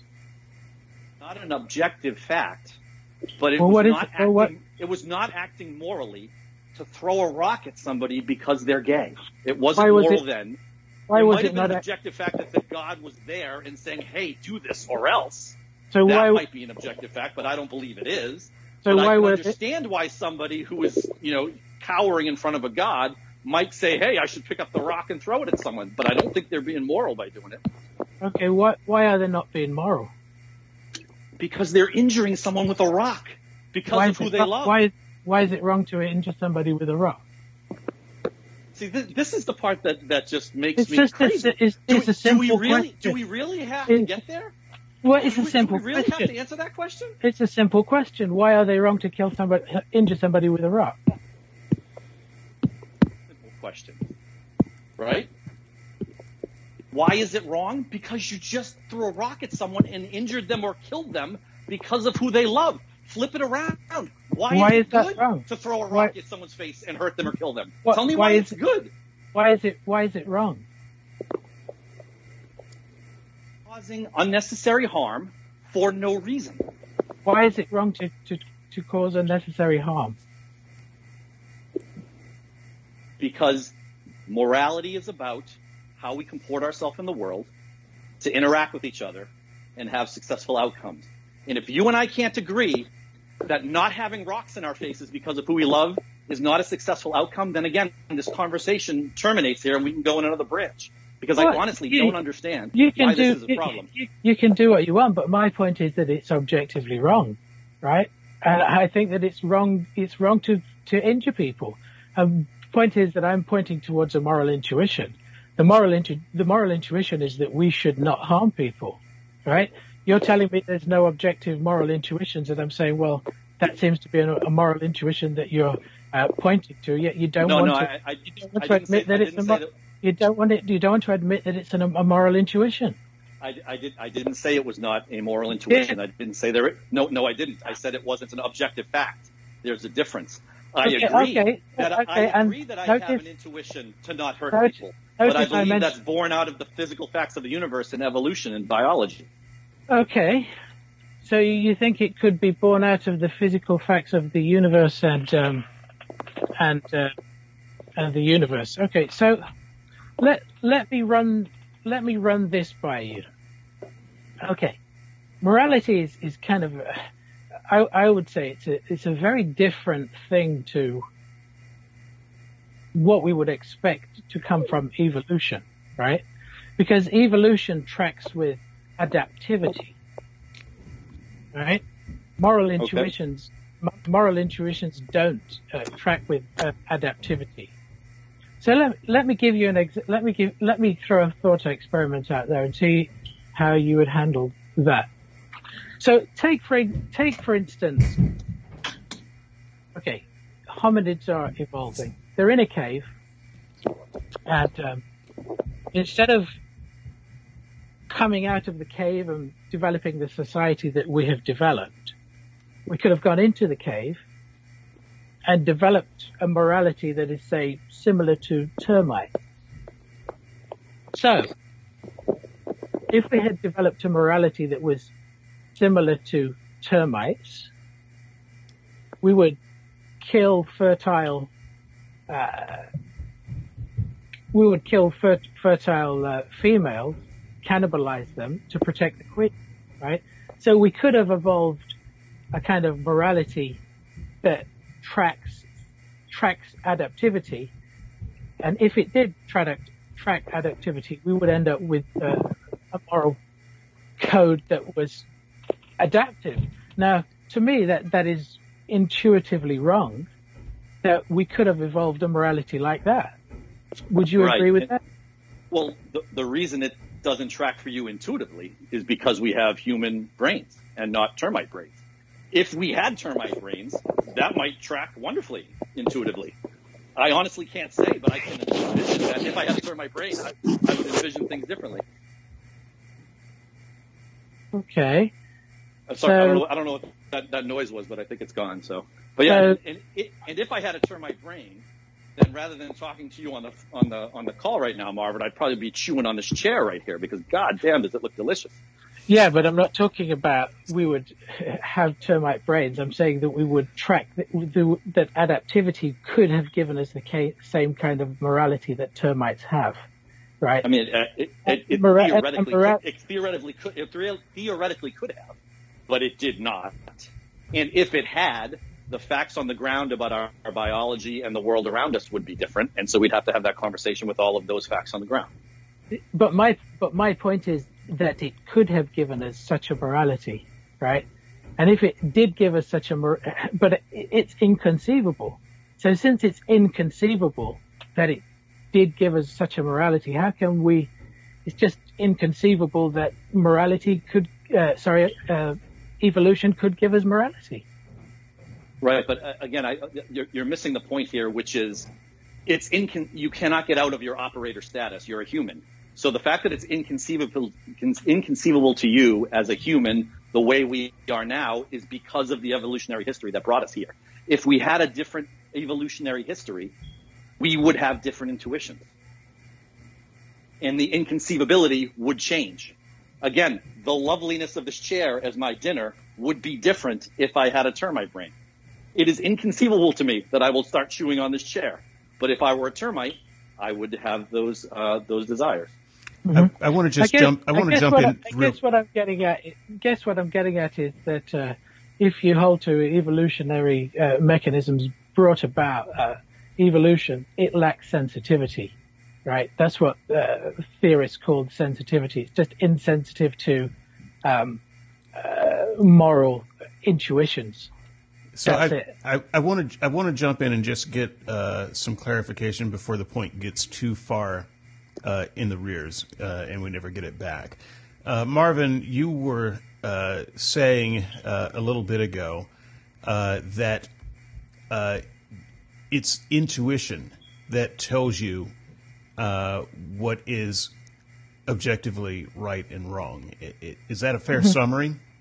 I think that I think partly intuition, okay, partly but, part, part partly we learn Okay. Partly condition, partly conditioning, but mostly intuition, I would say. Yeah. Oh, okay. So, uh, and you were saying that, um, and, and Brian was ob- objecting that it, it's wrong to throw rocks uh, at people for being homosexual. And mm-hmm. and your your response is, well, yeah, I know that it's wrong because my intuition tells me it's wrong. Um, so I'm I'm challenged by that answer uh, with you as a Christian because the people, whether whether it's your God or the people who wrote the Bible speaking for your God, clearly had a different intuition. Uh, and their intuition was that it is oh so very right uh, to pick up stones and uh, murder a person uh, for being uh, for for engaging in same sex activity. So, how do you explain the difference between your intuition? and the intuition of the people who wrote the Bible uh, saying. Okay, so do you, when the pe- if the people picked up rocks to stone homosexuals, do you think do you think they thought it was a good thing? Yes, because they were told it was a good thing. They were told it was thus saith the Lord. They didn't, they weren't told it was a good thing. They were told it was something that they needed to do. But, well, but their understanding was that God is the one who told them that that's what they needed to do. And since God is all good and all loving, yeah, it doesn't mean it's a good thing. It means it's a good thing relative to other outcomes. Well, obeying God is a good thing, so and let, God let is all you, good, let me, right? Let me let me give you an example. It was not a good thing that a man was uh, nailed to a cross, tortured, and then died. Right? That's not actually a good thing to do that to somebody, but it is good relative to the outcomes. Well, it's it's it's it's a thing that it's a thing that Christians celebrate every. Give, yeah, given the Christian. Right, Christians celebrate it. They the don't very, mourn it. They don't mourn it every week. They celebrate very, it every week, right? And the very point that I'm trying to make is is that uh, morals clash. Okay, right? but I'm, I'm just I'm just trying to understand how the intuition is different when you say it is your intuition that it is wrong, objectively wrong, to stone a person for being homosexual. And yet, the writers of the Bible, I'm not going to say God said because I, I know where the trap is there, but the ones who wrote the Bible had the intuition that that's what God wanted people to do. And so I'm. Yeah, but you're, you're, you're getting things confused because it, doesn't mean that the person, the people who wrote the Bible had the intuition that that's what God wanted thing, wanted people to do morally. That's what God prescribed as a punishment for those people at that time. And that, and that was a just that, that, that, was a they thought that was a just when, when punishment, right? When you, when you're adding in, you know, that's they thought it was all right, or they didn't, you know, have any guilt about that. That's just your own import. Well, no, I'm not, it, well, but it was a just punishment by God. If it, if, if they thought it wasn't I, I assume, a just punishment, I assume, I assume they thought it was a just punishment. okay, and they Yeah, and they that- think that that justice is good and God's justice is good. Yes. Well, I think that they would have thought, given what that would have meant to that society. Okay, I'm gonna I'm gonna bring Andrew. was- I'm gonna bring Andrew in at this moment if he's uh, if he's still there because I, I want to give him a. But Uh, how about you, a Dave? How would you how would you answer that question about? Um, I'll I'll let Andrew answer. I'll let Andrew answer that one right now. yeah. All right, first, Thanks, Andrew. How would Hey, you answer Corbin. that question about? Uh, well, let me back up for a second. I, I want you to ask me the question again, so I don't want to dodge it. But I want to take a second for uh, for the audience and demystify part of this conversation.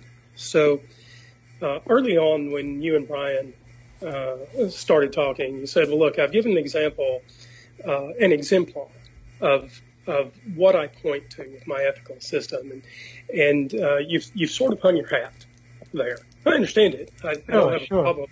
Yeah. Yeah. So so let me say that I um I wholeheartedly agree that when we are exploring ethics, one of the best things that we can do is ask ourselves what examples of our ethics are, right?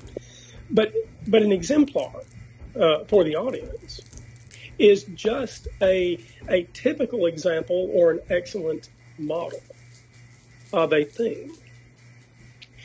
And so when we talk about ethics on the uh, on the atheist side, and obviously atheism atheism is not an ethic, right? So so we might have uh, uh, you know you might ask uh, you might ask ten atheists and get eleven different ethics, right? Okay. Um, but that's the, the same thing is true of Christians. We don't uh, we don't find necessarily even in that Christian show that we had the other day that Christians necessarily agree on uh, the rights and wrongs in their moral system. So uh, I think when you say uh, you can give an exemplar and you use something like the Trinity as an example, uh, that's perfectly fine. But it doesn't indicate at all that uh, that a humanist can't point to a good example of their own ethics. Now, whether Brian chose to do that or not doesn't mean that he can't.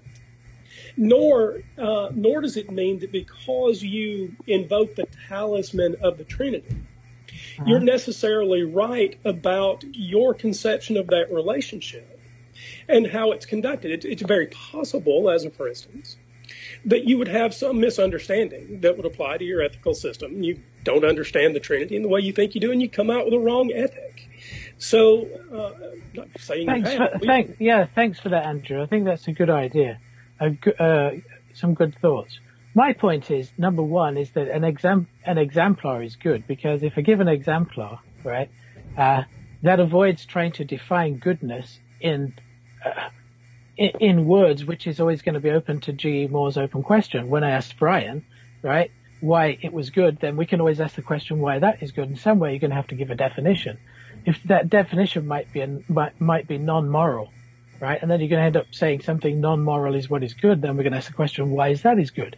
Now you're right. You can uh, the, the humanist can give uh, an exemplar, but the humanist is in is in exactly the same uh, boat as the, as the theist, but deeper. Yeah, the em- exemplar you you could give may not be a perfect example of a person, right, who lived a virtuous life like Jesus. At least Jesus uh, did. Li- Jesus is one exemplar in that he le- that he led what I, led what I what we understand to be a perfect life, as the Trinity is a, an example of a perfect relationship. I mean, what's your exemplar? Okay. Which, exa- which on, exemplar are you going to point to? Because everything is probable, right? Everything is possible. The, the, the, point is what is probable. So Okay, given that, Let me- let me what- respond. what- yeah, let, let me respond to that bit because we'll rapidly get to a point where we're piling points on points and something will get lost. So, so let me respond to the first bit of this about uh, Jesus and the Trinity. You can make a claim that Jesus led a perfect life. I will simply say that I don't agree. And, Okay. and, and I'm perfectly willing to go verse by verse through uh, text like, um, like the claimed Sermon on the Mount. And we can talk about verse by verse why you might think some of that advice is perfect and how Jesus led a, a life uh, in conduct that perfectly exemplified those verses. Yeah. Be happy to talk about that and talk about why I think it's nonsense. So you can make a claim of moral perfection. You're, you're not answering the question, though. Well, I, well, hold on. I am. Okay. Okay. I absolutely am answering the question, and, and you need to hear what I'm saying. Okay. I don't. I don't care that you think you have a perfect example.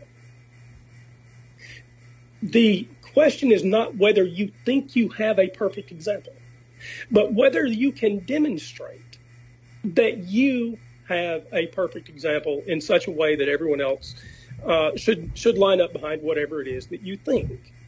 Right now, we don't have that agreement. Yeah, Now, it's getting it's getting a bit complex. This question. You, you yeah, keep going. But you're Keep the one that invited the question, bud, not me. Sure, sure. Complex means a question that presupposes a question, but keep continue. Yeah. Well, no, look, I'm, so I, I, I'm willing to be done with that part of it, and we can move back. So forward, yeah. So what what to what, demystify what what what is it that what is it you've just said? You've just said that the Christian can't um, produce an exemplar. Is that is that your point? No, no, not at all. What, so Well, what's your point? That you that my, you can my pro- point was this. I will say it again. it. say it You clearly. can that you can. I'll say it Okay. again. I'll be happy to say it clearly. You think you have a perfect uh, a perfect exemplar. You've given two, Jesus and the Trinity. Yeah. as far as I can tell, we don't have uh, we don't have any kind of knowledge to lead us to believe that there is such a thing as a perfect exemplar in the Trinity, uh, and we disagree as skeptics with Christians over whether Jesus. was Okay. perfect. So we so we've got there, right? You you don't think that they're perfect exemplars, right? So my point is, well, what's your exemplar or what's your moral moral theory? Because you know you, you can say that your system isn't perfect, okay, or at least I'm not uh, articulating it in a way that it is it is perfect. So what's your moral theory? Where's your exemplar? Sure. And So if you don't want an exemplar, you tell me what your moral theory is. I, I don't mind giving exemplars. I think it's a I think it's a silly word when we can just say, here's an example. Um, my moral theory has to do with human thriving. In fact, I wrote a long post about this uh, a, a few days ago. I'm Yeah. positive you read it because you had follow up to it. In fact, not only did you have follow up to it, uh, it was it was the Harvard Project on Human Thriving, and you agreed by and large with a lot of the conditions laid out in that project. I am saying, as a human and as a humanist, by and large, um, I might have might have some minor qualms with that label, but I am saying, by and large, that I think those are uh, those are good high watermarks uh, to. You know, and yeah, to I, I did. Let, let me just finish that Yeah. sentence. To Yeah. determine whether humans are uh, at, at any individual level reaching their potential and whether we are doing the things we need to do to set up an environment to allow people to thrive. So it's pretty simple. And I'll be happy to give examples of those if we need to. Okay, so you posted that uh, the Harvard project on on what was it called? Human thriving. So, so I don't have the post in front of me. It was called Human don't Fl- remember the Thriving. Or I think it was called Human Wellness. I, I don't Right. remember. And And and here's my point. I wholeheartedly agreed that that was a good project, right? And that that project, as far as I could see, is best the outcome of virtue ethics. that's right. not what they say. That's that's my point, and that's why I agreed with it. And I'm saying if you if you've got a, a utilitarian system, right, I don't see how you're going to get to the such a such a a, a, a diverse um, range of um, qualities or attributes that were detailed in the Harvard project. Well, but you didn't read very deeply then, did you? Well, oh, well then, they were- they then were tell, then tell me how you're going to do it. Well, so tell us how you're going to do it. Clear about exactly what that project was about. It was about taking the. what it's about. Well, it's do about you want how, me? Do you want how- me to respond to it, or do you? how are you going to how are you going to get there? Okay, let respond, please. I'll keep quiet. That's what I was, so so uh, this is exactly what I was talking. How do they get? changing the question? That's right. Yeah, carry on. Right. Sure. So you want to know not how I get there, because that's not what's on the table between us. What you actually want to know is how they got there, because that's the thing we're talking about. And they were actually quite they were actually quite explicit, weren't they? They said, "Here's what we get out of medical research." Here's what we get out of sociological research. Here's what we get out of psychological research. And it is the goal of that project to take those objective metrics that we know lead to human thriving. Things like good health care, things like good education, things like self-determination, uh, things like uh, you know countries where you're not being disadvantaged for some of the reasons that you may have been disadvantaged in your life, or that I have been disadvantaged in my life. And it is those things that we can quantitatively measure and determine whether a society is reaching its potential and whether individuals within that society have the ability to reach their potential. That's what we call human thriving. And it was the goal of that project to take those objective metrics and help work those into social sciences that are less objective. Yeah. Um, I'm st- so I'm still not quite tracking with you because, as far as I understand, those are perfectly consistent with virtue ethics, right? they're not consistent with utilitarian, which was utilitarianism, which was being expounded, right? And the reason they're not, the reason they're, the reason they're not, the, the reason they're not, you know, uh, they're not conducive with utilitarian utilitarianism is that utilitarianism is a, a set of specified rules to bring about uh, specified outcomes. Okay, John John Rawls, uh, a, uh, an ethicist, systematized it. He did it like this. He said, "Look, you need a, a theory of right action, okay, and you need a notion of what is right or the good, right? That's what that's what you're aiming at, and sure. you also you also need to kind of have an appraisal of what." the outcomes are. He, he called that moral worth, right? So I'm sa- so I'm saying this: the moral worth we agree on, because the Harvard Project was a, a good example of that, right? Um, I say that again. The moral worth, you know, those kind of people are are good examples once they put, you know, are are, are, are the outcomes of of what is right, okay? And um, those things that were outlined on the Harvard Project, yeah, were what is right. But then you need a, a, a, what he called a theory of right action. And what I'm trying to say is that through a utilitarian framework, you will not get a theory of what is right to, to bring about a multivariate um, phenomena, which is well-being right? Because because well-being includes all kinds of things, including the people being the kind of you know, people wanting to wanting to have well-being. And how are you going to get that through just a system of rules? I mean, if you're just saying, well, the Harvard Project is uh, an example of what is well-being, then I'm saying, yeah, sure. Well, I'll say it again. Um, so the project was pretty clear about what goes into human thriving and how to measure it. Now, you may disagree about uh, utilitarian ethics. You, you know, you're pretty clear that yes, we can measure human thriving, and we measure human thriving on the human level. We measure we measure human thriving uh, based on self-determination based on good health, based on education, based on the ability to choose. These are these are these are things that we do as humans. We don't need to appeal to a supernatural force or angels on our shoulders or demons whispering in our ears. And we don't need perfect exemplars to determine whether an outcome for an individual uh, led them to their best potential. So I'm gonna I'm gonna step back. Uh, But but yeah, but we can always ask this question, right? Yeah. We can always ask this question. We do need exemplars. Of all those of all those things that you mentioned, sometimes they go wrong, and pointing to a to a perfect example is is a way to to to show that that those things need not necessarily go wrong, right? Take for exa- take for example, David throughout um, uh, one called it um, social cohesion. Would you would you say social cohesion is a necessary component of um, a favourable ethics, Andrew? Or do you not want to comment on that?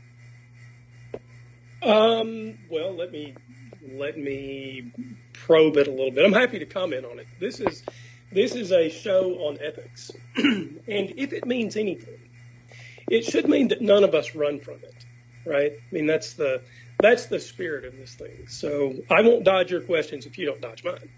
Uh, Okay. I think it's only fair. Um, do I think that social cohesion is necessary? I'd, I'd probably want to ask some questions about social cohesion at what at what kind of scale. Um, so, do we need social cohesion at the at sort of the family level or the tribal level or uh, you know some sort of a of a state or uh, you know sort of a national level? Uh, I certainly think that our fabric of uh, of interpersonal relationships plays a very deep role uh, in our individual mental makeup, how we perceive ourselves, and and whether we in general have a positive outlook about the future or not.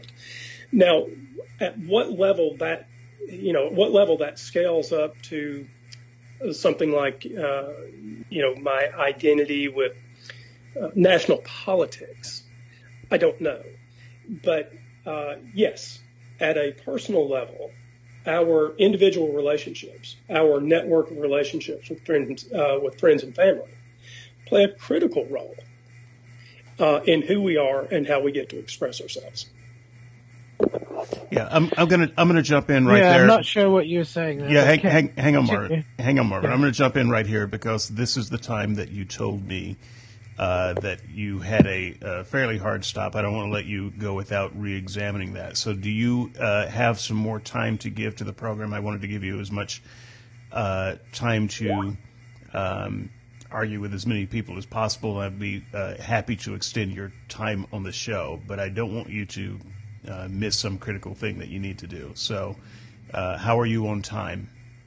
Yeah, I, I do have commitments. It's the it's the first day of uh, teaching, so I have to So let me get let, off the lesson. let me Yeah. give you uh, a few minutes to uh, wrap up your last words, and uh, the rest of you just hang on the line. Uh, Dale, I don't know if you're still there. I noticed someone looks like just dropped off, but I want to I want to give you a Mark, let me chance. Uh, let me just put a bow on that. Uh, Marvin, if that was non-responsive, I'm happy to continue at another time because I don't think I read uh, the part of the conversation where your question to me originally came up, but I'm happy to pick it up and see if we can figure out what the disconnect was. And I've enjoyed.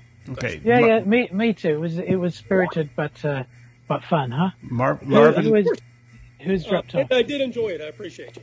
Mar- Marvin, Thanks, I, Andrew. I want you to go ahead and make uh, uh, a closing statement uh, before you go, and uh, you know if you had some things in your back pocket to say, go ahead and uh, go ahead and get those said now. I think I take I take it that that uh, moral objectivism is the is the better um, better option by far. I think that's why Val uh, aims for moral objectivity, because you could just can't. It, subjectivity is just fraught with with such contradictions and conundrums. It makes all kinds of discourse nigh on impossible. For example, the subjectivist wants to say that, um, you know, uh, morals are what are applicable to, to that individual. Then why are you saying that something that took place in the past is immoral? Right? I think um, it's definitely good to have an exemplar because I don't think there's a better way of describing what good is or what showing what the ontological basis of what good is. And that's the point. The point is that if you try to explain it, you're just going to end up in a loop of saying, well, it's good because this is good and this is good because this is good. So it's that open question rearing its ugly head again. Um, definitely uh, interested to, to hear some feedback um, with respect to an evolutionary debunking argument, right? An evolutionary debunking argument is that um, we have objective moral belief. That's the first premise. Our faculties are selected to produce adaptive moral belief. Uh, sorry, adaptive belief, not necessarily moral belief. And that adaptive belief could could have been something that we would find completely uh, egregious. And since that is the case, it doesn't seem to be that um, evolution could have given us the kind of uh, morals that we have. More likely, it's special act of creation, and we're a special kind of person or people or creature designed to be the way we are. That's further impacted when you, you look at it that um, humanity is what 10,000, 12,000 years old in terms of um, uh, mo- uh, anatomically modern man's social structures, triggered by the Neolithic um, the Neolithic age. Of course, the Neolithic age is the onset of uh, farming, and once you have the onset of farming, you have a whole different um, met- metric of interactions that need to take place. So, um, yeah, that that's what I would want to say. And I'll just just add add, add a question for Val. Um, he he mentioned that um, desirism is the focus of his, um, or let's say it's it's it fills the good notch, or some people we would say intrinsic. Uh, actually, Rawls said intrinsic value, but I, I, know that Val doesn't like to use the term intrinsic value. He uses good. So since it since it fills the the good in um, as a theory of examining a moral system of examining a moral theory, I wondered how we would cope with um, desires can sort of be just don't seem the kind of things upon which we can base desires. There's the ignorance problem, and um, there is the, uh, the the neurosis problem. So that so that means, so for example, David, imagine you're a kid, and uh, you were brought up in a in a cult somewhere in in in Alabama, let's say, and uh, you hated the you hated the cult. It was a religious cult, and you were a preacher in that religious cult three jobs came up. None of them are, are, are sort of very fulfilling jobs, right? However, I know you're a clever guy. You applied for one of those jobs and you got that job. The job would be a button pusher in a lift. Okay? So is that is that it's actually fulfilled your desire to become a button pusher, but it's not the way it has filled the desire in a way that we wouldn't necessarily associate with desire fulfillment in a, in a, in a holistic uh, moral sense. So it seems to have some limitations on what what what desire can do as the placeholder for intrinsic value or good when measuring a moral system. Well, I will make sure that uh, Val uh, speaks to that when he comes on. I can tell you that uh, there have been plenty of times in my life when I would have jumped at the job of button pusher. Uh, uh-huh. We have button pushers today, uh, and they are lift uh, lift operators or elevator operators. But my point is, my point is, you're a clever guy. And uh, there, uh, well, now let's being, let's being not a, impugn a, the, let's not being, impugn the clevernesess of lift operators. There are plenty of lift operators a, who are probably writing some of the world's greatest poetry uh, with part of their mind while they're Yeah. uh, earning money pushing buttons. It's a very clever job to do.